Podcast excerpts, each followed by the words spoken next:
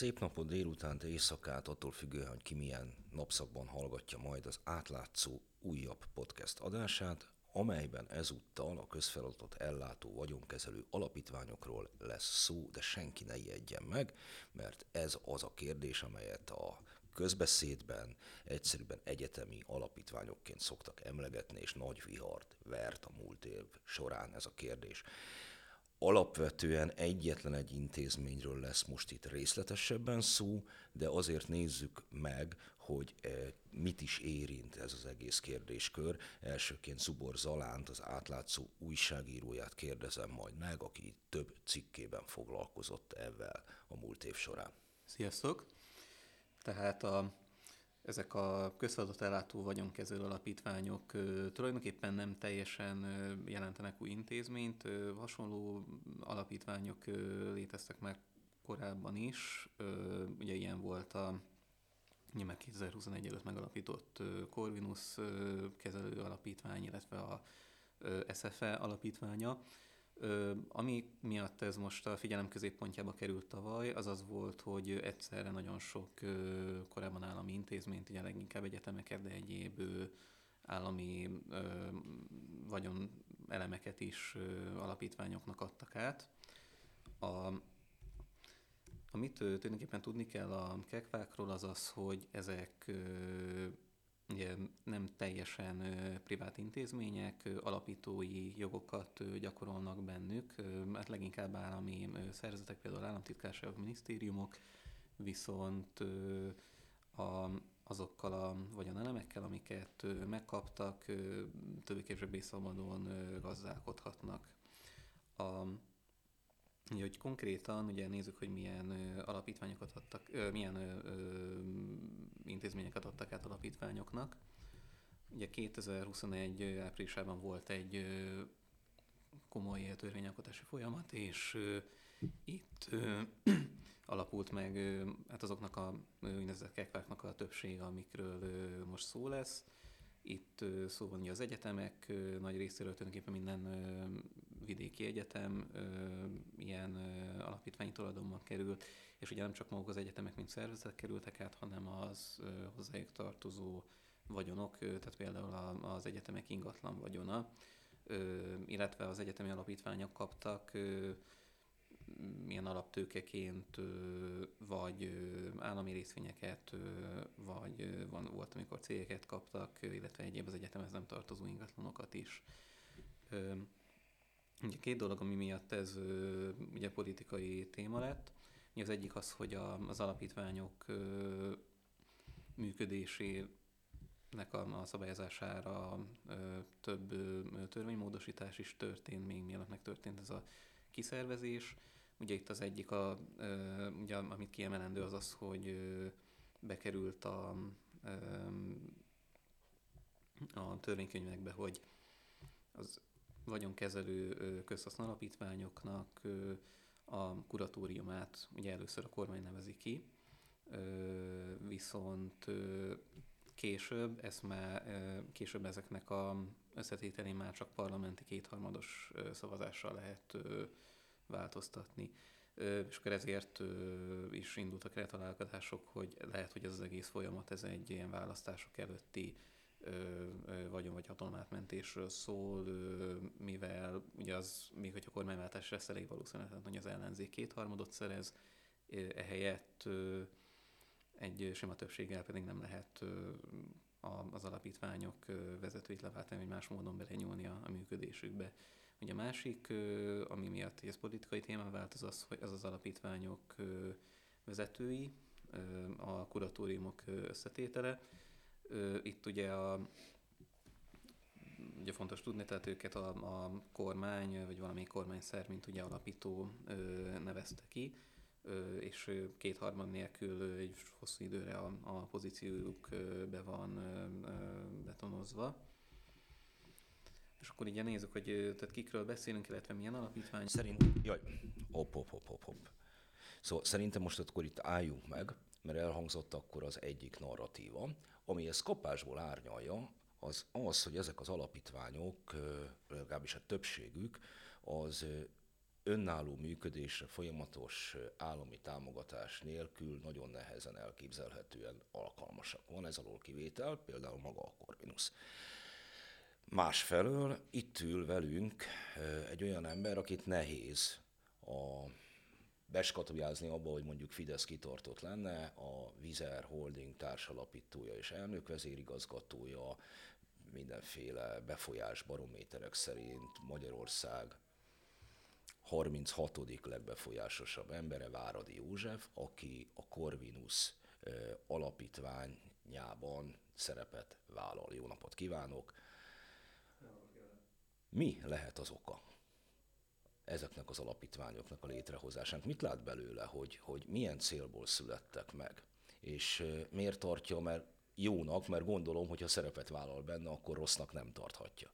E, így van, és még azt is hozzátenném, hogy én önként vállaltam szerepet, tehát engem senki nem kért fel, hogy ebben vállaljak szerepet, tehát én azt gondoltam, hogy ez egy olyan konstrukció, ahol én értékel hozzá tudok ezekhez a folyamatokhoz e, járulni, azzal a tudással, azzal a tapasztalattal, amit én hozzá tudok e, tenni ez az egészhez.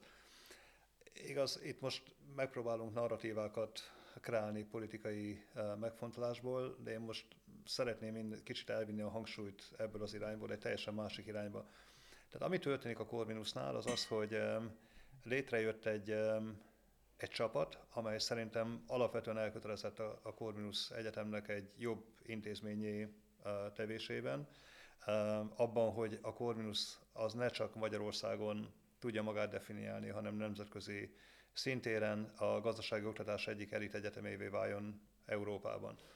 Ez kőkemény munka, tehát én nagyon sokat dolgozom személy szerint ezzel kapcsolatban, de ugyanezt el tudom mondani a kuratóriumi társaimról, hogy valószínűleg ez majdnem mindenkinek fő munkaidős állásává uh, vált. Én ezt szívesen teszem, mert azt gondolom, hogy, hogy valami jót teszünk, tehát jót teszünk a, az egyetem fejlődése tekintetében. Jót teszünk a diákoknak, a, a jövőbeni diákoknak, hogy e, e, Magyarországon egy erősebb oktatási rendszer tud létrejönni, ami túl tud nőni Magyarország határain. Kőkemény gazdálkodás, tehát azt kell, hogy mondjam, hogy a, a gazdálkodásnak a színvonala a Corvinuson az összevetető mondjuk a vizer gazdálkodásának a színvonalával, már pedig mi azt gondolom, hogy tényleg kőkeményen gazdálkodunk, tehát egy igaz, egy alapvetően költségmegfontolt gazdasági vállalkozás vagyunk, nagyon hasonló érvek érvényesülnek itt is. Folyamatosan digitalizálunk, tehát masszív átalakításban van az egyetem, és folyamatosan megújul az egyetemnek a vezetése minden szinten, mind az akadémiai, mind pedig a, az intézményfejlesztési területeken. Tehát én azt gondolnám, hogy inkább onnan nézném ezt az egész kérdéskört, hogy ez a működési forma, ez lehetőséget teremt arra, vagy teremtett arra, hogy gyakorlatilag egy nemzetközi platformon újra tudja definiálni a magát az egyetem. Mint államilag folyamatosan finanszírozott meg kitartóan egyetem, ennek esélye nem lett volna meg. És szerintem ez az esély teremtődött meg ezzel az alapítványi működéssel. De miért nem lett volna meg államilag finanszírozott egyetemként? Azért, mert folyamatos politikai befolyásoltság alatt működött volna az egyetem, tehát napi politikai érdekeknek lett volna kitéve az egyetemnek a működés. Az állam soha nem egy jó gazda, ezt tudjuk, ezt megtanultam annak idén én is, amikor beléptem ebbe a rendszerben, amikor a Madévnál voltam. Az állam az egyik legrosszabb tulajdonos, tehát hogy lehet, akkor nem az államot kell tulajdonosként tartani. Az államnak megvannak a lehetőségei arra, hogy kontrollt megtartson a rendszerben bizonyos vonatkozásokban, de vannak sokkal jobbak, akik tudják ezt a ezt a vezető szerepet produkálni. És szerintem ez az alapítványi forma egy kifejezetten progresszív szervezeti formáció. Még egyszer mondom, tehát engem senki nem kért arra, hogy, hogy ide jöjjek, én ezt nem akármilyen erőszerzésből teszem, hanem azért, mert úgy gondolom, hogy jó, és úgy gondolom, hogy értéket tudok hozzátenni. Zalán? Két kérdés merült fel bennem ezzel kapcsolatban. A Ugye egyik a, az az, hogy a ugye Corvinus ugye kezdőtőkeként kapott MOL részvényeket, amiből ugye mai napig tud gazdálkodni, ugye osztalékból fizeti a költsége egy jó részét. Ez úgy tudom, hogy ez egy elég nagy összeg, tehát egy a, azt hiszem, hogy tavaly volt kb. 13 milliárd forint bevétel ebből. Kérdés, hogy ezen kívül viszont látom, hogy ezért kap állami összegeket az egyetem. Ami a, amit így magán kézből, illetve ebből a, a tőkéből meg tud szerezni, Ez mennyire fedezi az egyetem költségét, illetve hogy emiatt mennyire tudja a mindenkori államtól függetleníteni magát az egyetem? Én azt gondolom, hogy két aspektust érdemes itt asztalra tenni az egyetem finanszírozásával kapcsolatban. Való igaz, hogy, hogy vények kerültek a, az egyetem kuratóriumának a, a, a birtokába, amely megteremti a, a folyamatos finanszírozásnak a feltételeit az osztalék fizetésen keresztül, az osztalék bevételeken keresztül. Ez úgy nagyságrendileg mekkora részét fedezi az egyetem költségvetésének? Hát én azt gondolom, hogy nagyjából egy olyan 70-80 százalékos szinten vagyunk, tehát az egyetem bevételi kényszerben van tehát nincsen túlfinanszírozás az állam részéről, hanem bevételi kényszer van. Ezt a bevételi kényszert ezt több módon lehet orvosolni, leginkább úgy, hogy az ELTE megpróbál saját bevételeket teremteni, generálni, vagy úgy, hogy a költségeit csökkentse. Ezzel vigyázni kell, mert igaz valójában az a cél, hogy az egyetem egy jobban működő intézmény legyen, tehát itt nem fapadosítani kell az egyetemnek a működését, hanem a színvonalat kell tudni növelni racionális gazdálkodás mentén. És akkor van egy másik témakör, ez pedig a, az intézményfejlesztés, ami a Corvinus keretein e, belül e, valósul meg. Igaz, itt van egy új kampusz, ami fejlesztésre kerül a következő időszakban, aminek van egy állami támogatási része, de úgy gondolom, hogy ennek semmi köze nincsen az alapítványi működési formához, ez egy intézményfejlesztés, ez egy beruházás, e, ami, amire próbálunk finanszírozási forrásokat találni. Jó, akkor nekem lenne azért ezzel kapcsolatban némi kérdésem, vagy ellenvetésem, hogy egyfelől említette azt, hogy az állam nem jó gazda. Kifejezetten a felsőoktatásban világszerte tapasztalunk azért olyan magas színvonalú felsőoktatási intézményeket, amelyek állami tulajdonban vannak. Hogy ez nem inkább politikai kultúra kérdése, hogy egy adott állam miként bánik a vagyontárgyaival, illetve miként bánik az immateriális javaival, mint sem fenntartói formának a kérdése? Én nem így gondolom, tehát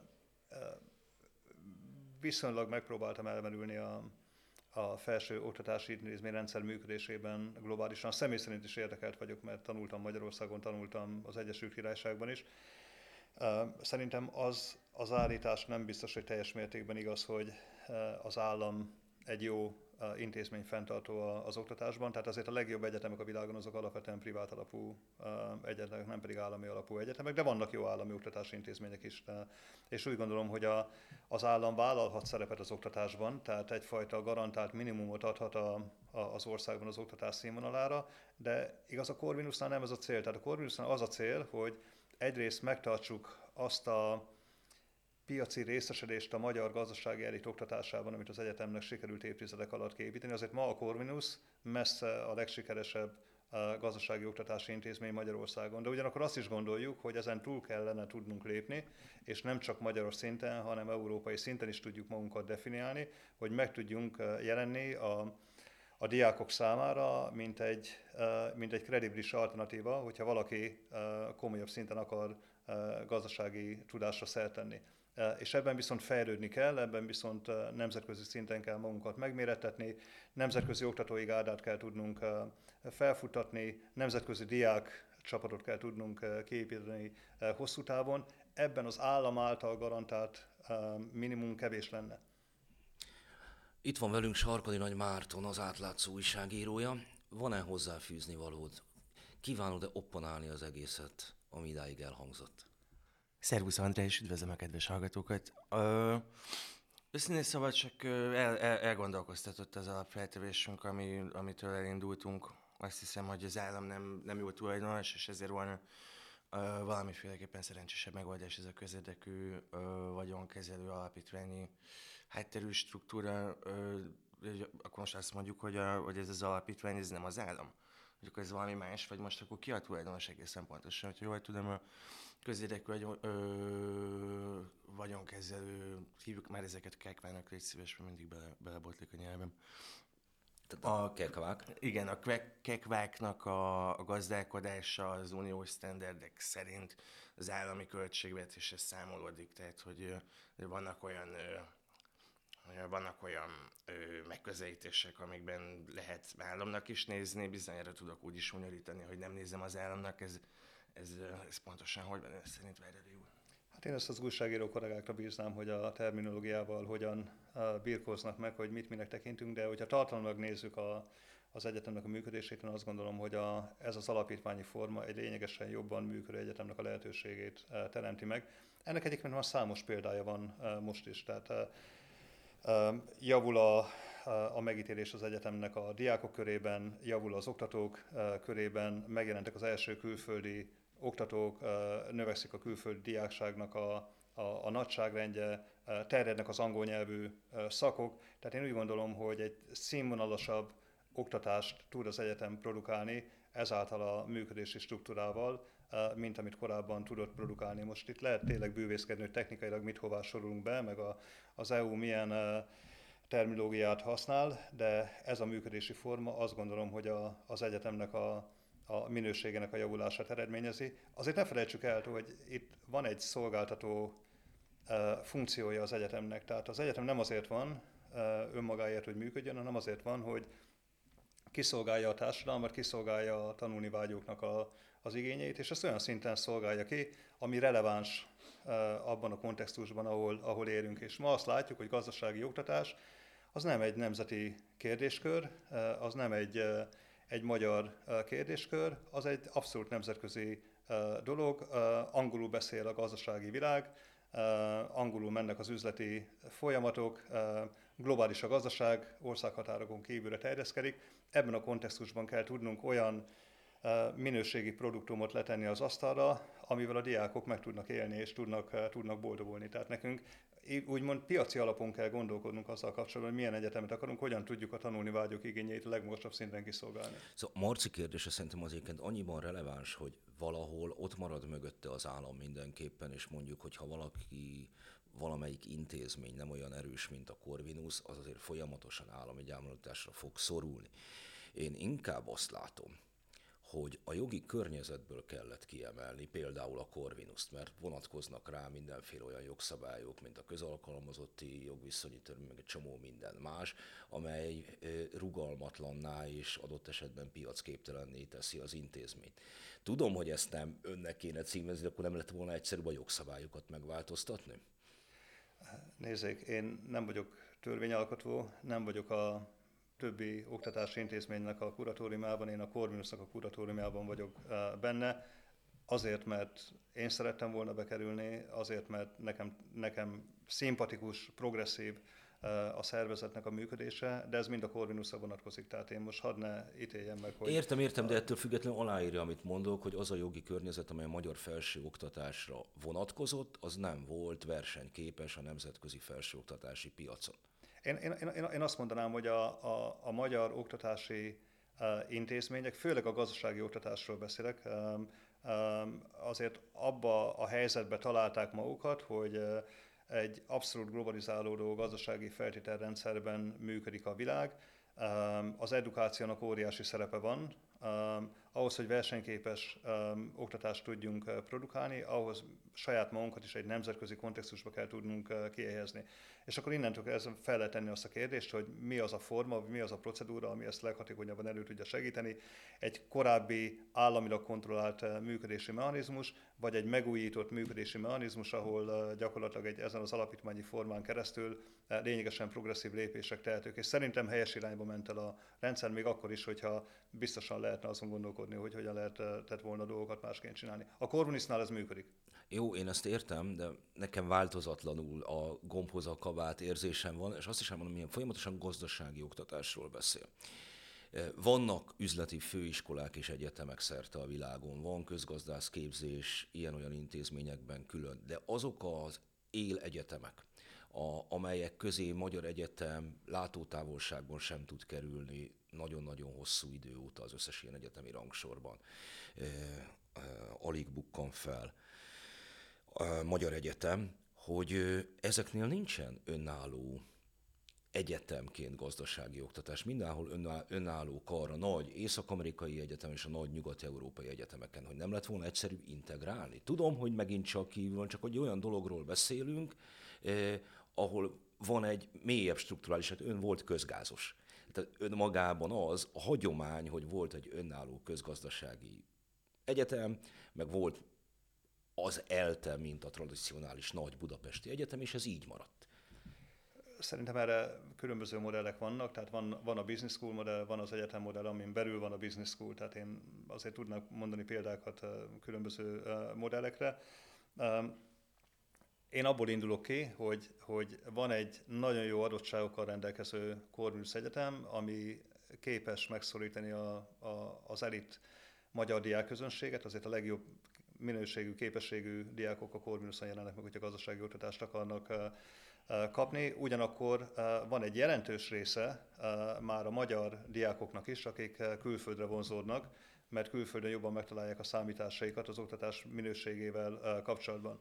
És igaz, ez, ez egy piaci lehetőség is valahol a, a Corvinus számára, hogy egy olyan oktatást eh, teremtsen, ami nemzetközi szinten tudja megméretetni magát. Valóban igaz, hogy eh, jelen pillanatban távolságokra vagyunk az elittől, de azért elindultak dolgok. Tehát eh, elindult az oktatói gárdának a megújítása, publikáció, kétszer annyit publikáltak a, a professzor, professzorok, egyetemi tanárok 2021-ben, mint a korábbi években. Az, ez valahol egy fontos mérce egyébként annak, hogy egy, például ezeken a rangsorokon hogyan jelenik meg egy egyetem összevetve a, a többiekkel.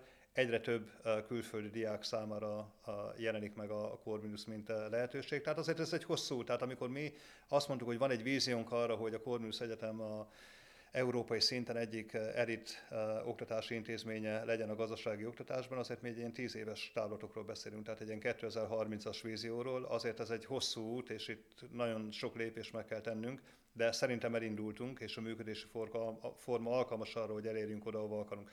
Hogy ez most integrálandó-e eh, más intézményekkel kapcsolatban, vagy nem, én azért mégis azt gondolnám, hogy én végeztem jogi egyetemet, végeztem közgáz egyetemet, eh, a közgáz egy szeparált egyetem volt, egy jogi egyetem egy integrált egyetemi formában működött. Én ebben túl nagy különbséget nem láttam, megmondom őszintén, az oktatás minősége tekintetében. Eh, nem biztos, hogy bele kell magunkat bizonyos struktúrákba szorítani. Van egy adottság ebben az országban, lehet itt egy jó business school csinálni, vagy egy olyan egyetem business school variánst, ami nemzetközileg versenyképes tud lenni, még akkor is, hogyha ez egy önálló intézményként működik, nem pedig része egy nagyobb integrált rendszernek. Zalám? A, ugye elhangzott, hogy több szempontból javult a, a, oktatás, illetve az egyetemi munkaszínvonala. Itt azért azt, azt tegyük hozzá, hogy úgy az látszik, hogy mint ennek lenne egy bizonyos ára. Itt az önköltséges és támogatott melyekről gondolok. A, ugye 2020-ban ott az elhangzott, hogy, hogy kifejezetten cél az, hogy növelkedjen az önköltséges hallgatók aránya. Úgy tudom, hogy ez meg is történt, tehát a cél az azt hiszem, hogy el is végül is el is ért az egyetem, hogy 60%-ra nőtt a, a fizetős hallgatók aránya, korábban 40% volt, amíg az állami képzés működött. Ugye Corvinus ösztöndíj az, ami az állami ösztöndíj helyre jött, ugye ami nem jár a egész diplom megszerzéséig, hanem a ugye évente vagy fél évente tulajdonképpen újra kell igényelni, és a, egy, ez egy tanulmányi ösztöndíjként kapja tovább egy hallgató. Az a kérdésem, hogy ez egy elit egyetem, és hogyha ez a cél, hogy a, legyen Magyarországon egy elit egyetem, ott ez végül is elfogadható. Kérdés az, hogy nem probléma az, hogy az egész országban most már ugye vidéken tulajdonképpen már csak ilyen típusú ugye alapítványi egyetemek maradtak ez mennyire lehet egy, egy nemzeti szintű felsőoktatás így működőképes, hogy tulajdonképpen csak alapítvány és csak ilyen elit modell szerint működő egyetemek maradnak szinte? Hát, először is azt mondanám, hogy jelen pillanatban is a diákok több mint 80%-a valamilyen pénzügyi támogatást élvez vagy részleges, vagy teljes mértékű. És szerintem ez egy kihívás az egyetem számára, hogy ezt hogyan tudja fenntartani, vagy akár növelni ezt a, ezt az arányt. Tehát hadd mondjak egy személyes példát, mert én erre büszke vagyok, és ezt szeretném is vállalni.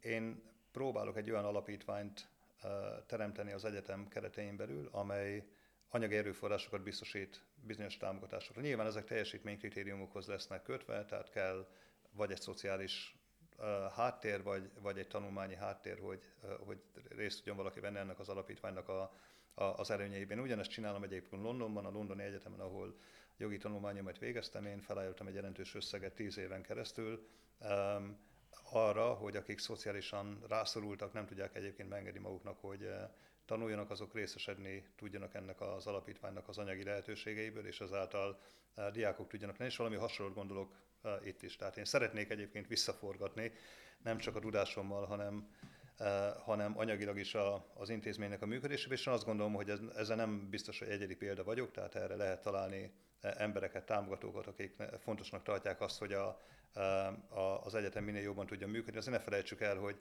nem csak ott végzett diákok vagyunk, hanem mindannyian szülők vagyunk, vagy nagyon sokan szülők vagyunk, és a gyerekünk is fontos a számunkra, és nem mindegy, hogy milyen oktatást lehet a számukra megteremteni. Tehát én úgy, úgy, úgy gondolom, hogy, hogy ez, ez mindenképpen egy tiszta vonal. Ez azt jelenti el, hogy a Corvinus gyakorlatilag a, a gazdasági oktatás teljes spektrumát le akarja fedni Magyarországon, nem jelenti azt, nem akarja lefedni. Tehát úgy gondolom, ez egy választás. A Corvinusnak az a választása, hogy a legjobb minőségi gazdasági oktatást adja a magyaroknak, illetve meg tudjon jelenni az elit oktatásnak a porondján nemzetközi eh, szinten. De nem fogjuk tudni lefedni a teljes magyarországi oktatást eh, gazdasági téren. Erre vannak más intézmények is, és szerintem nagyon jó intézmények vannak, akik a, eh, akik a, a piacnak a, az egyéb szegmenseit meg tudják fogni, és megfelelő színvonalú oktatást tudnak a gyerekek számára biztosítani. Tehát megerősíti azt, hogy mégiscsak elitképzésről van szó, és én azt értem, hogy megteremtik már az egyetemen belül annak feltételeit, hogy aki nem tud anyagilag ö, oly mértékben terheket vállalni, annak már könnyű legyen, de hogy az egyetem önmagában hogyan tudja elérni azon rétegeket, amelyek a Corvinu szig sem tudnak eljutni. Szóval szerintem nagyon illetékestől kérdezem, ön Debrecenben született, édesapja, mint forradalomban elítélt, nagyon nehéz helyzetbe került, aztán ennek ellenére mégis közgázot végzettként igen hamar a Procter Gamble-nél találta magát. Tehát, hogy ezt a fajta életutat, ami ilyen lehet ilyen legkisebb királyfiszerű, azt tudja a Corvinus azok számára mutatni, akik tulajdonképpen nem is látnak el a Corvinusig mondjuk információk vagy neveltetésük miatt. Igen, szerintem a számokat tegyük a helyére, jó, és akkor megértjük, hogy a erit alatt mit, ért, mit értünk, meg mit nem. Tehát amikor én voltam egyetemista, a Corvinus, akkor még Marszkári Közgazdaságtudományi Egyetemnek eh, hívták, akkor eh, volt egy 130 ezres populáció, akik középiskolát végeztek egy évben, és ezzel szemben felvettek 450 embert a Corvinusra. Ma van egy kb. 70 ezeres populáció, aki középiskolát végez, és felvesznek 1500 embert a, a Corvinusra. Tehát gyakorlatilag hatszoros a, a hígulás ahhoz képest, amikor én kerültem egyetemre. Ezzel nem azt akartam mondani, hogy az volt a jó, ma így rossz, csak azt gondolom, hogy más halmazból indulunk el jelen pillanatban, mint ahol voltunk. Tehát én úgy gondolom, hogy a, a Corvinus az elmúlt 20-30 évben azért valamit veszített ebből az elit jellegű uh, imidzséből, uh, és itt a helyes arányoknak a megtalálásáról beszélünk. Nem arról van szó, hogy a, a, a, le kell csupaszítani a felveteknek a számát teljes mértékben, hanem be kell lőni egy olyan szintre, ahol tényleg olyan minőségű diákok kerülnek be az egyetemre, akik hozzá tudnak járulni ahhoz, hogy az egyetemnek a, az oktatási színvonal növekedjen. Azért ne felejtsük el, tehát egy, egy egyetem oktatási színvonal két tényezőből táplálkozik, egyrészt az oktatóból, másrészt az oktatótból. Tehát nagyon fontos, hogy mind a kettő minőségi... Hát meg az infrastruktúrából, igen, de tételezzük fel, hogy most csak a személyi faktorokat nézve, kell egy minőségi oktatógárda, és kell egy minőségi uh, oktatójá, vagy egy, egy diákállomány, akik ezt a színvonalat meg tudják emelni, és nyilván megfelelő infrastruktúrás közegbe tenni. Egyébként ebben óriásit lép előre a Corvinus, uh, tehát a Ménesi úti kampusznak a fejlesztése pont ezt próbálja táplálni, hogy egy olyan infrastruktúrális közeget teremtsünk, ami tényleg képes arra, hogy egy, egy, egy európai színvonalú, egy világszínvonalú oktatási intézményként tudjon az egyetem működni. De mégiscsak a, akkor értem, helyre raktuk a, az elitet mondjuk annyiban, hogy a, a jelentkezők és a felvettek létszámát azt arányosítani tudtuk, de mégiscsak kötődik a Corvinushoz, amit mondok, hogy valami jó elitképzés, és a Fidesz kritikusai szemében ez egy új jobboldali elitnek képzése, hiszen emlékeztessük arra a hallgatókat, hogy akikkel ön együtt ül a kuratóriumban, az ugye egyik maga Hernádi Zsolt, aki ezer szállal kötődik a kormányos miniszterelnökhöz, Lánci András aki háttérrel, egyik legfontosabb háttérembere volt a, a, a Fidesz kormányzásnak, a volt külügyminiszter Martonyi János, hogy, és akkor még ehhez vegyük hozzá a Matthias Corvinus kollégiumot, mármint nem a Corvinushoz magához, hanem ehhez az egész képhez. Itt, itt bontakozik ki sokaknak szemében egy olyan látvány, hogy az új, majdra egykori jobboldali elitnek a születését látjuk. Nem tudom, hogy ezt így látom el, megmondom őszintén. Engem igazán nem is nagyon érdekel senkinek sem a politikai kötődése. Én embereket nem az alapján ítélek meg, hogy politikailag hová kötődik. Én ezen már túl vagyok, tehát egy dolog, amin nem vitatkozok emberekkel, hogy ki mit gondol a politikáról, tehát ezek ilyen vallások közötti eszmecserék, nem biztos, hogy, hogy engem ez igazán motivál ez a, ez a kérdés. Én azt látom, hogy, hogy meg az érdekel, hogy ezek az emberek hogy dolgoznak és mit tesznek a, azért a misszióért, amit, amit elvállaltak, és ez pedig az egyetem. És azt látom, hogy a hivatkozott emberek és a többi kuratóriumi tag is rengeteget dolgozik, tehát rengeteg munka van azzal, tehát meglepően sok munka van ezzel, amit, amit próbálunk itt végrehajtani, tehát itt nem túlélésről van szó, nem arról van szó, hogy csak ott beültek az emberek a presztis miatt, vagy nem tudom én mi miatt, és akkor valahogy megpróbáljuk túlélni a, a hónapokat, éveket. Itt, itt, itt nagyon komoly átalakítások zajlanak, nagyon komoly döntéseket kell meghozni, ami rengeteg, rengeteg munkával jár. Hogy ez jobb oldal, bal oldal, nem tudom. Én egyébként azt gondolom az egyetemnek a szellemiségéről, és ez igaz volt akkor is, amikor én voltam egyetemista a Corvinuson, hogy a, a Corvinus szerintem a mai napig az egyik legnyitottabb egyetem a gondolkodás tekintetében, tehát itt szerintem abszolút a kritikus gondolkodásra próbálja a diákokat tanítani, mindenféle érvek, ellenérvek, politikai hőmérsékletek megjelennek különböző témában. Tehát én, én nem, nem érzem ezt a politikai tagoltságot. Tehát én azt látom, hogy itt van egy, van egy szakmai munka, van egy kihívás, az intézménynek újra kell pozícionálni saját magát egy változó világban, ennek a kihívásnak hogyan tud legjobban megfelelni, és vajon ez a működési forma, ezek az emberek, akik mögötte vannak a változásoknak, alkalmasak ennek a megvalósítására? Szerintem igen, de ne ragadjunk meg a kuratóriumnál. Tehát azért lássuk, hogy a intézmény elnökének bejött egy olyan ember, aki 25 éves karriert futott le egy globális intézményben nagyon sikeresen. Bejött egy új rektor, aki a világ egyik top egyetemén oktatott, tehát rengeteg-rengeteg változás van. Gyakorlatilag a, megfiatalodott az egész menedzsmentje az egyetemnek, a, a, a vezető oktatói intézményrendszer megfiatalodott, egy jelentős generációváltás, egy jelentős szakmai váltás van. Tehát én úgy gondolom, hogy, hogy hihetetlen progresszív lépések történtek az elmúlt két évben, és ahogyan működünk, ez lehetőséget teremt arra, hogy ezt tényleg ezt a nagyon nehéz missziót, amit megfogalmaztunk magunknak, ezt végig is tudjuk vinni. Tehát nem azt fogalmaztuk meg magunknak, hogy valahogy próbáljunk túlélni Magyarországon, hanem azt fogalmaztuk meg magunknak, hogy próbáljunk ebből egy európai szintű egyetemet, intézményt varázsolni. Az ambíciót, azt én, arra én is utaltam, igen, talán. Egy kicsit elterelném a szót a, közvetlen a Corvinusról, hogyha nem probléma. A Váradi azt azért elmondta, hogy a Corvinus az önmagában a teljes gazdasági felsőoktatást nem tudja lefedni, és hogy ahhoz, hogy a mindenkit elérjen ez a mindenkit elérjen a rendszer, ahhoz szükség van más egyetemekre. Ugye más egyetemek azok, a, mert ugye tavaly évig tulajdonképpen állami intézményként működtek, viszont tavaly ezeket is alapítványoknak adták, itt is, itt is megtörtént. Tulajdonképpen az a modellváltás, ami a Corvinusnál is megtörtént. Emiatt érzem, ezt, ezt, ezt érzem egy kicsit agasztónak, hogy tulajdonképpen minden egyetem Magyarországon, vagy szinte minden egyetem átveszi azt a működést, akkor azoknak, akiket a, akiket a Corvinus ugye nem tudna elérni, meg, meg akik, akik ezt nem tudják megfizetni, nem tudják ezt az elit színvonalat a, akár a tanulmányaikban fenntartani. Az a kérdés, hogy, hogy nekik mi marad, tehát hogy nekik milyen esélyük marad diplomát szerezni.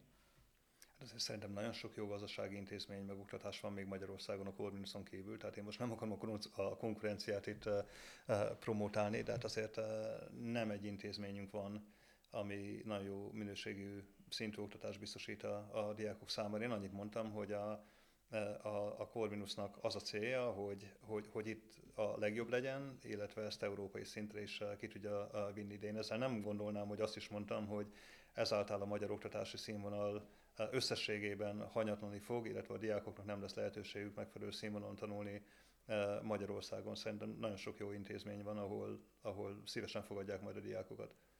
Marci? én nem hiszem, hogy ne szeretnék egyetérteni a célkitűzésekkel, az, a, amiben, amivel kapcsolatban talán még mindig bizonytalanságban vagyok, hogy amennyiben ezek a csodaszép célkitűzések nem jönnek össze, akkor ki fogja tartani a kellemetlen kosarat, tehát hogy ki, ki ennek az egésznek a letéteményes, folyam, folyamatosan több személy és személyben beszélt eddig, meg arról volt szó, hogy akkor nem állami a tulajdonos, akkor ki csinálja ezt? Nem, ezt nem mondta. Azt azt mondta, hogy nem, nem, nem fejtegetné tovább. Igen, de hogy akkor ki csinálja ezt a dolgot? A kuratórium ennek a letéteményes, mert hogy a, a kuratórium az, aki csinálja az egyetemet, és a kuratórium ebből fakadóan az a testület, ami ennek a progresszív struktúrájának köszönhetően sokkal jobban tudja megoldani az egyetemnek a működtetését, mint az eddigi felépítés. Hát abban teljesen biztos vagyok, hogy a kuratórium lényegesen jobban tudja működtetni az egyetemet, mint a, mint a korábbi működtető. Tehát ez csak a, a rendszer logikájából adódóan. Tehát itt azért mégis olyan emberek vannak benne, akik jelentős tapasztalatokkal bírnak vezetésben, az élet különböző terepein szerintem nem politikailag motiváltak, hanem szakmailag motiváltak, tehát egyfajta vízió köti össze őket a, a jövő tekintetében, nem pedig napi állami vagy politikai érdekek nincsenek abban a bürokratikus döntéshozatali mechanizmusban benne, mint amiben mondjuk egy állam benne van. De azért, amikor az egyetemnek a működésről beszélünk, szerintem két faktort érdemes elválasztani egymástól. Az egyik a, az intézmény működési feltétel rendszerének a biztosítása, ebben be lehet érteni az infrastruktúrát, be lehet érteni a, a finanszírozási kérdéseket, illetve a, a, a személyzeti kérdéseket is, illetve van maga az akadémiai kérdéskör, ami azért nagyon szakmai, tehát én azért nagyon nem merném magamat olyan pozícióba hozni, hogy majd én mondom meg, hogy a Corvinus milyen szakokat indítson, pontosan milyen ponthatárokat szabjon. Tehát erre, erre megvan az oktatói gárda, ott megvan a, a szakmai tapasztalat, ott megvan a saját vezetése ennek az oktatói gárdának, ez az ő dolguk. Itt a, itt a, a kuratóriumnak az a feladata, hogy biztosítsa annak a lehetőségét, hogy az oktatói gárda folyamatosan meg tudjon újulni, tudjon fejlődni, releváns tudjon maradni a, a külső kihívásoknak, és tudja szolgálni megfelelő módon azokat az igényeket, amik a piacon megjelennek a, a diákok részéről. De hát mi azért nem akadémiai programokat gyártunk, tehát mi nem hozunk akadémiai döntéseket, tehát mi feltételrendszereket próbálunk teremteni, mi megpróbálunk racionális döntéseket hozni, egyfajta vízió mentén, ami elvezet majd bennünket oda, hogy amiről beszéltünk, hogy az egyetem hogyan nézzen ki mondjuk 10 év, 10 év távlatában. De ebben teljesen biztos vagyok, hogy lényegesen jobban működik ez a formátum, mint a korábbi. Hol látja a Corvinus szerepét a nemzetközi felső oktatási kínálatban? Mi az a specialitás, amit mondjuk egy külföldi egyetemre jelentkezni akaró diák a Corvinushoz fog kapcsolni reményei szerint mondjuk tíz év múlva? Nagyon jó kérdés. Köszönöm és szépen. És szerintem ez az igazi kérdés valójában, hogy hogyan tudjuk magunkat megkülönböztetni a piacon más intézményekkel szemben. És igaz, itt el kell gondolkodni bizonyos faktorokon, tehát az egyik ilyen faktor az, hogy akarunk-e valamilyen módon specializálódni bizonyos területeken. Hadd mondjak egy példát, tehát a, a Corvinus akar mondjuk a data science-nek a, az intézményesült formája lenni, amikor ez felsőoktatási intézmény kereteihez kapcsolódik. Nagyon fontos az oktatói gárda, hogy amikor a diákok jelentkeznek egyetemre, akkor milyen oktatók miatt jelentkeznek. Azért nagyon sokan oktatók miatt is, nem csak intézmények miatt, hanem oktatók miatt is jelentkeznek. De az nagyon fontos az, hogy milyen a, a diákoknak az összetétele, milyen a, a, a diversifikáltsága a diákoknak, milyen szintű diákok vannak akadémilag. Tehát itt nagyon fontosak a ponthatárok, nagyon fontosak a rankingek, hogy hogyan rangsorolódik egy egyetem összevetésben. Tehát ezeket mindet meg kell találnunk, hogy, hogy hogyan tudjuk magunkat megkülönböztetni. Nyilván a nyelvnek a kérdése, tehát hogyha magyarul akarunk oktatni egy, egy, egy intézményben, ahol nemzetközi célokat tűztünk magunknak, az, az nem fog működni. A egyetemnek a munkanyelve Tehát az, hogy amikor behozunk külföldi diákokat vagy, vagy oktatókat, akkor szegregáljuk őket, vagy pedig integráljuk őket azáltal, hogy hogyan, hogyan, hogyan tudunk kommunikálni egymásra. Tehát pontosan ezek azok a kérdések, amiket feszegetünk az akadémia oldallal, hogy mik azok a, a megkülönböztető tényezők, azok a megkülönböztető faktorok, amik tényleg elvezetnek oda, amit el szeretnénk érni 2030-ban. Ha mindent tudnánk, akkor már elvégeztük volna a munkát, de ez nyilván egy folyamat. Értem, szóval, amiket, amit most mondod, egy kicsit a CEU, tehát ahol még földrajzilag itt van, de 5%-a volt mondjuk a diákoknak magyar és a munkanyelve angol volt, az előadások angolul voltak, de azért van egy magyar egyetemnek, amely mögött ott fog maradni az állam, mint tulajdonos, azért olyan feladat, hogy a magyar tudományhoz járjon hozzá. Tehát például a, a közgazdasági, tudományos nyelvnek a fenntartásában van szerepe, tehát nem lehet mondjuk lehet cserélni teljesen az összes előadást angolra. Absz- absz- abszolút egyetértek ezzel, tehát uh, szerintem ilyen célkitűzés nincsen, hogy 5% legyen a magyar diákoknak a, a nagyság. Itt azért most, amiről beszélünk, az inkább ilyen 70-30%, tehát 70% magyar, 30% külföldi, nagyjából az oktatói oldalon is, meg a diák, uh, diák oldalon is. Abszolút, tehát van egy közszolgálati feladata azért az egyetemnek, tehát felelősséget kell tudnunk, társadalmi felelősséget kell tudnunk vállalni azért, hogy megfelelő minőségben képzünk gazdasági, jövőbeni gazdasági vezetőket a, a, az ország számára, tehát ezt a tudástőkét itt tartjuk az országban, ezt itt tudjuk kapitalizálni az országon belül. Abszolút, tehát szerintem az egyetem egy, egy pillanatig nem tartotta ezt másodlagos faktornak, ez abszolút prioritás, hogy a, ezt a társadalom társadalmi szerepvállalást ezt megtartsuk a jövőben. És még azon túl, hogy gazdasági vezetőket képeznek, mert ez például közel jár, hogy mi az egyetem üzenete, vagy, vagy mi az az issue, ami a, a, amit közvetít, hogy gazdasági vezetőkön túl még kik azok, akikre büszke akar majd egykor lenni a Corvinus, mondjuk 30 év múlva, vagy ott végeztek. Tehát nem csak vezérigazgatók, meg tőzsdeelnökök. Persze, tehát én úgy gondolom, hogy azért a, a Corvinus diploma azért a, a társadalmi berkekben is meg tud nyilvánulni, tehát túlmenően a, a, gazdasági eriten, tehát akár államaparátusban, államvezetésben, különböző helyeken, nemzetközi intézményekben, az ország képviselete tekintetében. Tehát szerintem számos megnyilvánulási lehetősége van, de hát valahonnan el kell indulnunk. Tehát én úgy gondolom azért egy, egy nagyon erős gazdasági oktatással, egy nagyon erős gazdasági diplomával, egy jó gazdasági karrierpályával, azért sok irányba vezethet az út. Urak? Elhangzott, hogy a akadémiai kérdésekben nem dönt a kuratórium. Ki az akkor, aki az akadémiai kérdésekben a, a végső szót ki tudja mondani, és van-e az államnak beleszólása? Hát van egy, van egy rektorunk, igaz, az volt a célunk az új rektor kinevezésével, egy olyan nemzetközi tapasztalati háttér jöjjön be az egyetemre, ami a megújulás lehetőségét tovább, tovább javítja. Alapvetően a rektornak a kompetenciája, illetve a, a különböző karok vezetésének az együttes kompetenciája ezeket az akadémiai irányokat megszabni. Emellett van, a, van egy elnöke a, a, az egyetemnek, Igaz, ő alapvetően az operatív feltételrendszereknek a biztosításáról gondoskodik, biztosítja a, a személyzeti kérdéseket, biztosítja a pénzügyi kérdéseket, biztosítja a kommunikációs kérdéseket napi operatív alapon, illetve van a kuratórium, igaz, ami, ami gyakorlatilag a feltételrendszereket szabja meg, a, a nagyobb számokat biztosítja, a, a működés koncepcionális feltételeit biztosítja az egyetem működésének. Tehát itt azért több szinten működik a folyamat. Ne, ne úgy képzeljük el a kuratóriumot, hogy az egy ilyen, nem tudom, ilyen kártyapart és dohányfüst és viszkiszag és minden kár, döntés. Kár, igen, mert akkor szerintem a ketten jelentkeztünk már volna. nem, tehát itt azért megvannak a szerepek. Debrecen szóba került itt előbb.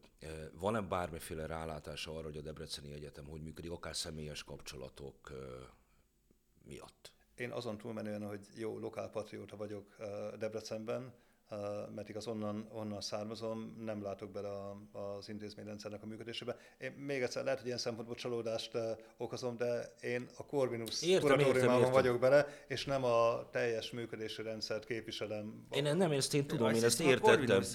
A a Corvinus példáján is meg lehet fogni ennek az egész struktúrának a, a kulcselmét, vagy a kulcs problémáját. Azt, hogyha azt mondjuk, hogy a ez az innovatív struktúra, amiben a kuratóriumba kinevezett embereknek nem kell aggódnia mindenféle politikai dolgok miatt, amik egy hagyományos egyetemi struktúrában felléptek volna, az nem feltétlenül látszik megállni abban az esetben, hogyha mondjuk a Corvinusnak a jelenlegi kuratóriumát megnézzük. Értem, hogy ön azt mondta az előbb, hogy ön, ő nem, nem figyel a politikára, meg az különböző vallásokat mondó embereknek a, a folyamatos mantráiból el, de, de hát Marton János mégiscsak egy miniszter volt ebben az országban, egy bizonyos kormánynak volt a minisztere.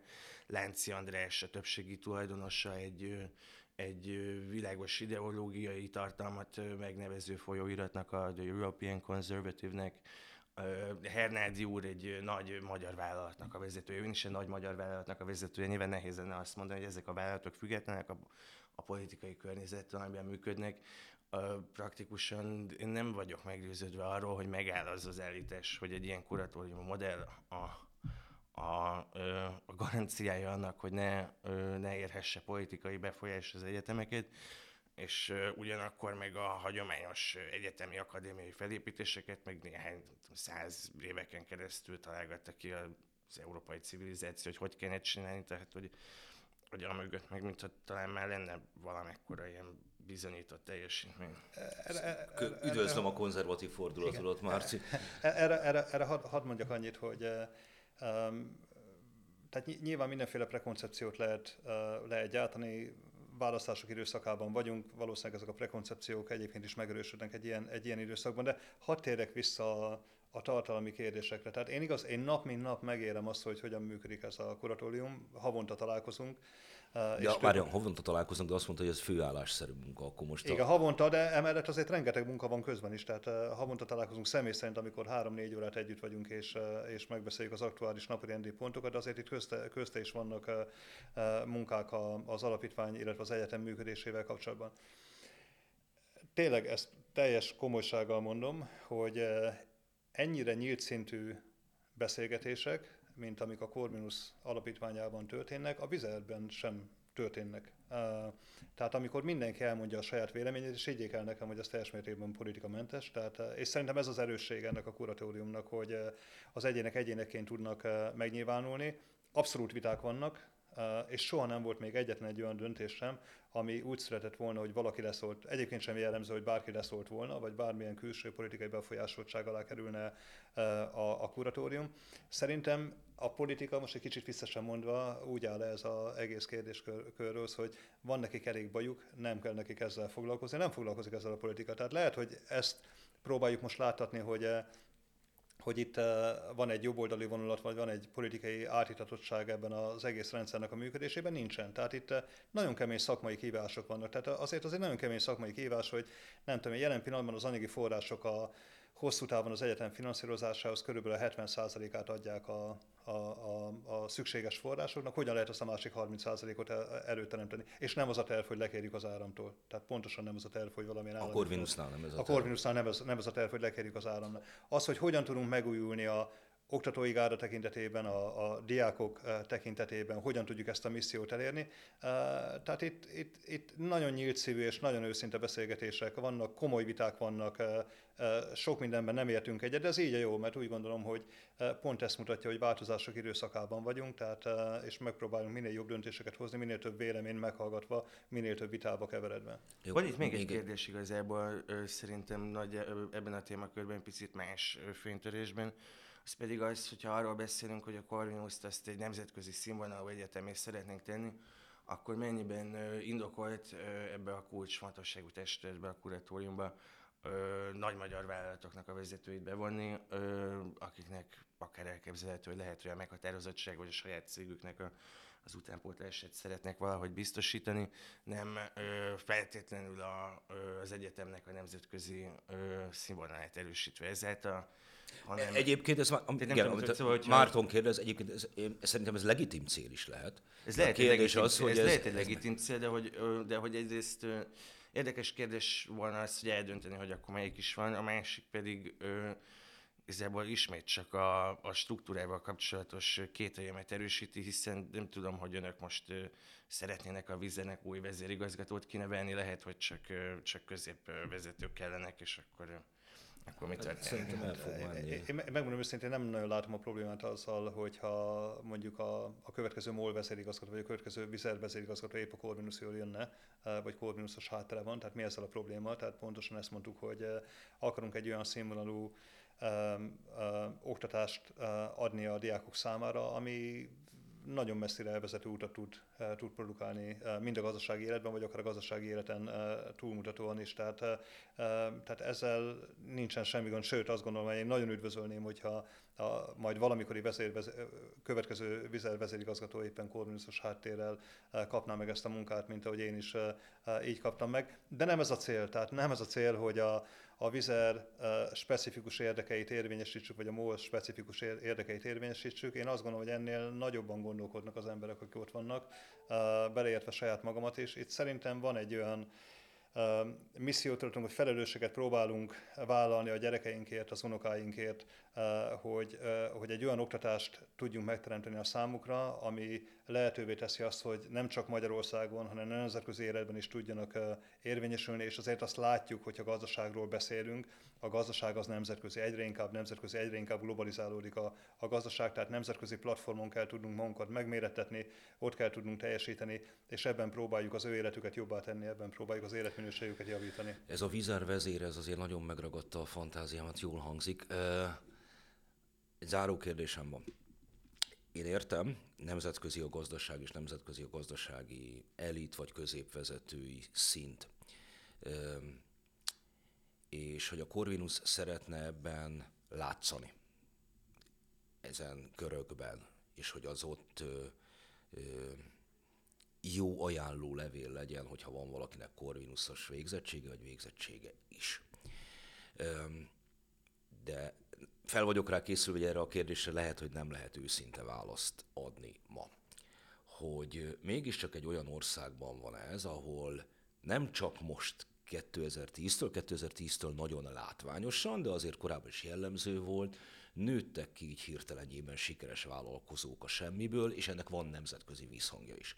Amikor ezekben a körökben ön beszélget, mint vizervezérigazgató, más sikeres üzletemberekkel Európában, vagy Észak-Amerikában, vagy bárhol, azért az nem merül fel, hogy hát mi van ti ott nálatok, ez a, ez a gazdaság itt hogy is működik? Mert nem az Magyarország képe, hogy a szabadversenyes piacgazdaságnak a makulátlan működése, ami folyik.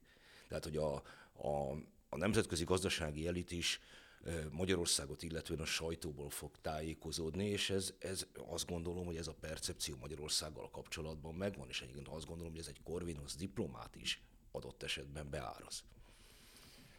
Um, nyilván azért az élet dinamikus, tehát um, um, változó és változni is fog a, a jövő tekintetében, de pont ezért van szükségünk arra, hogy, hogy legyen egy olyan um, úgymond objektív, a napi politikai körülmények től elvonatkoztatott oktatási eh, intézményünk, ami generális nemzetközileg elismert eh, diplomát tud, eh, tud adni, és egy olyan tudástőkét, amit nemzetközi szinten lehet mérni. Tehát nyilván minden országnak megvan a saját valósága, így Magyarországnak is, de más országoknak is, de pont ez a fontos, hogy ezen átívelően tudjunk menni. Tehát én nagyon fontosnak tartom azt, hogy a, gyerekeim, unokáim majd, amikor, amikor lesznek, akkor egy nemzetközi lehetőséget kapjanak a, az élettől, főleg, hogy a gazdasági irányba akarnak elindulni, és pont ezért szükséges egy ilyen diplomának a megszerzése. Nemzetközi kapcsolatok szak is van a Corvinuson, kiváló diplomatikus válasz volt, elfogadom, szerintem zárjuk le ezzel a beszélgetést, pontosan a beszélgetésnek ezt a részét, mert még fogunk egymással pár szót váltani.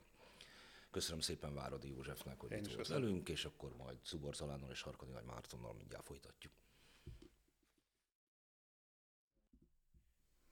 Elment Váradi József, aki a Corvinus kuratúrájának tagja és a, a Vizernek az elnök vezérigazgatója. Próbáljuk meg az egészet elhelyezni akkor a kekvák világában, és váltsunk pár szót arról, amiről beszéltünk, vagy amit hallhattunk az elmúlt majdnem egy órában.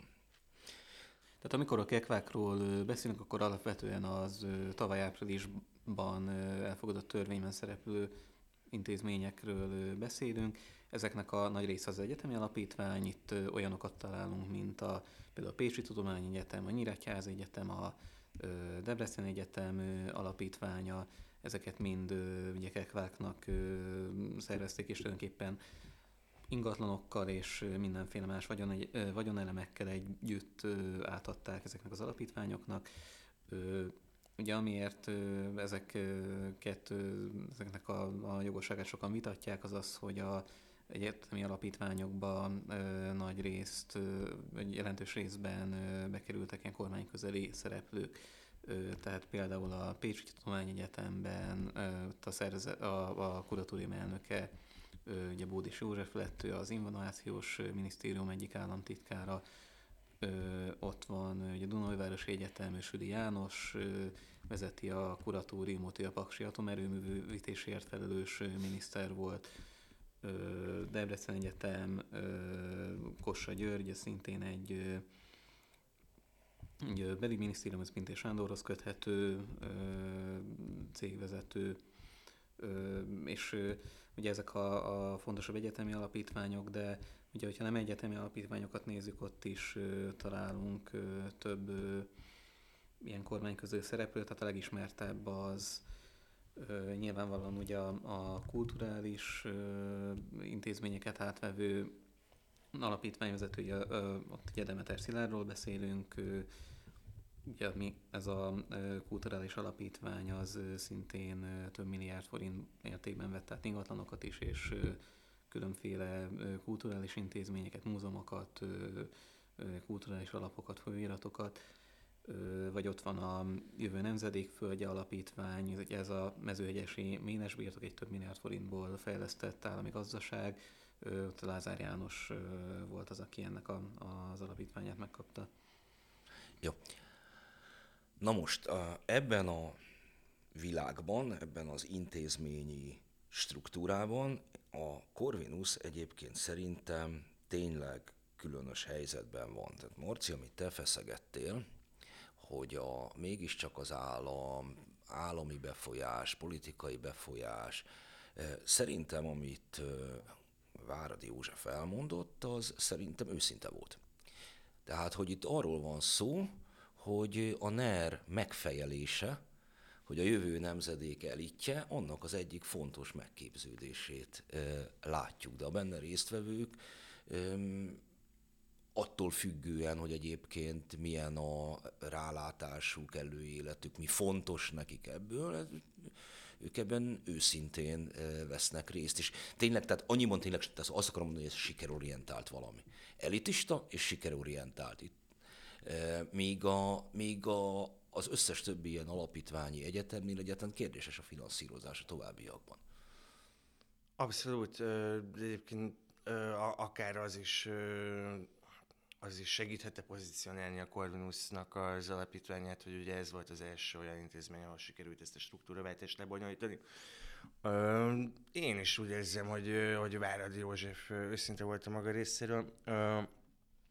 Talán arról, arról szívesen, szívesen beszélgettem volna vele még egy picit, hogy egészen pontosan, hogy és milyen feltételek mentén tud ez a, az alapítványi, kuratóriumi jellegű joggyakorlás a függetlenségnek bármilyen mértékű záloga lenni, hiszen ez az egész kekvás struktúra több más helyen ez teljesen világosan politikai politikai beágyazottsággal bír, különösen ilyen az esete a Batyányi Lajos Alapítványnak, amiből ugye szintén kekvát csináltak, és amely alapítványról én több számos cikket írtam igazából az elmúlt egy másfél év során, és amiről az a, az a határozott benyomásom alakult ki, hogy semmilyen funkciója nincsen azon kívül, hogy áll civil, meg áll független szervezeteket, akik a médiában a Fidesznek kedves álláspontokat emlegetik, vagy maguk is publikálják. Tehát az alapjogokért központtól kezdve a kommentár folyóiratot kiadó kommentár alapítványig. Más vagy... dolgokról beszélünk, mert az alapjogokért központ elnézést kérek, nem leszek tudományos, de ott tényleg a, egy, egy droid ö, ö, szakasz alhattest, még a kommentár folyóirat pedig, most mindegy, hogy mit gondolsz a nézeteikről, de mégiscsak egy saját műhelyük, meg saját fejlővéseiknek a részletgazdag kifejtése. Tehát ez inkább emlékeztet engem mondjuk, ami a Corvinuson történik, annyiban a kommentára, hogy nincsen velük szemben propaganda igény. Tehát a kommentár az propagandában nem működik, nem is ez a célja. Viszont az a fajta egyrészt tudás, másrészt paranoia, amely nagyon mélyen ül a magyar jobb oldalon, a tudásnak is van alapja, meg a paranoiának is, tehát egyfelől lehet tényleg paranoiának nevezni, másfelől pedig tényleg valós tapasztalatokon nyugszik, hogy, hogy ez itt a kommunizmusból kinőtt tudományos, üzlet és egyéb elit van, és le kell cserélni előbb-utóbb a telefonkönyveket. Tehát, ezek egymást hivatkozzák körbe, egymás vállát veregetik, attól lesznek ők is nemzetközileg látszó magyar szakértők, magyar elittagok, és így tovább és hogy, hogy ennyiben részint, őszinte részint annyiban hatalmi felbuzdulás, hogy csináljunk helyettük új elitet. Ennek az egyik példáját láttuk úgy, hogy egyébként nem erre szerződnek a, a, vagy nem ilyen nyíltan szerződnek erre az ebben résztvevők, akár kuratóriumi tagként, akár oktatóként. Hát ez így van, a világosan ö, ideológiai hátterű elitképzést, ezt a szintén Kekvávert csinált Matthias Corvinus kollégium folytatja, ami több száz milliárd forintos ö, vagyonátadásnak a boldog ö, átvevője. Igen, igen, csak hogy amíg az van, hogy szerintem mondjuk Miskolc, Pécs, Debrecen és a többinél, ezek, ezek regionális vagy városi hatalmi központok. Ugyebár egy Debreceni Egyetem például az város a városban, az, az, az önmagában van majdnem akkora tényező, mint a Debreceni közgyűlés. Az, szóval az, az más, de ez, szerintem ez nagyon érdekes, amit most láttunk. Ezt tudni kell, hogy ugyebár Váradi József nem a Fideszes kinevelt, hát Budai Gyula kormány biztos mondta azt róla 2011-ben, hogy arról beszéljünk, hogy mit keres Oszkó Péter a vizerben. Hogy, hogy itt a, a, a kommunistáktól független magyar sikert akarják egyrészt bemutatni, másrészt oktatni, harmadrészt meg továbbvinni tehát az antikommunista elitnek a kinevelés, és hagyják is őket békén szerintem Hernádi Zsoltostól, meg Martonyistól. A Martonyi idekerülésére egyébként részletről, amikor kekeckedtél, annyiban nem volt teljesen jogos, hogy a, hogy a Martonyinak nagyobb nemzetközi elismertsége van a miniszterségtől függetlenül, mint mondjuk Lánci Andrásnak. Ez abszolút így van, viszont ő volt miniszter a Lánci András meg nem. Ez így van, viszont ő dolgozott nemzetközi nagy nevű ö, ügyvédi irodában. A Baker and McKenzie-vel. Így van.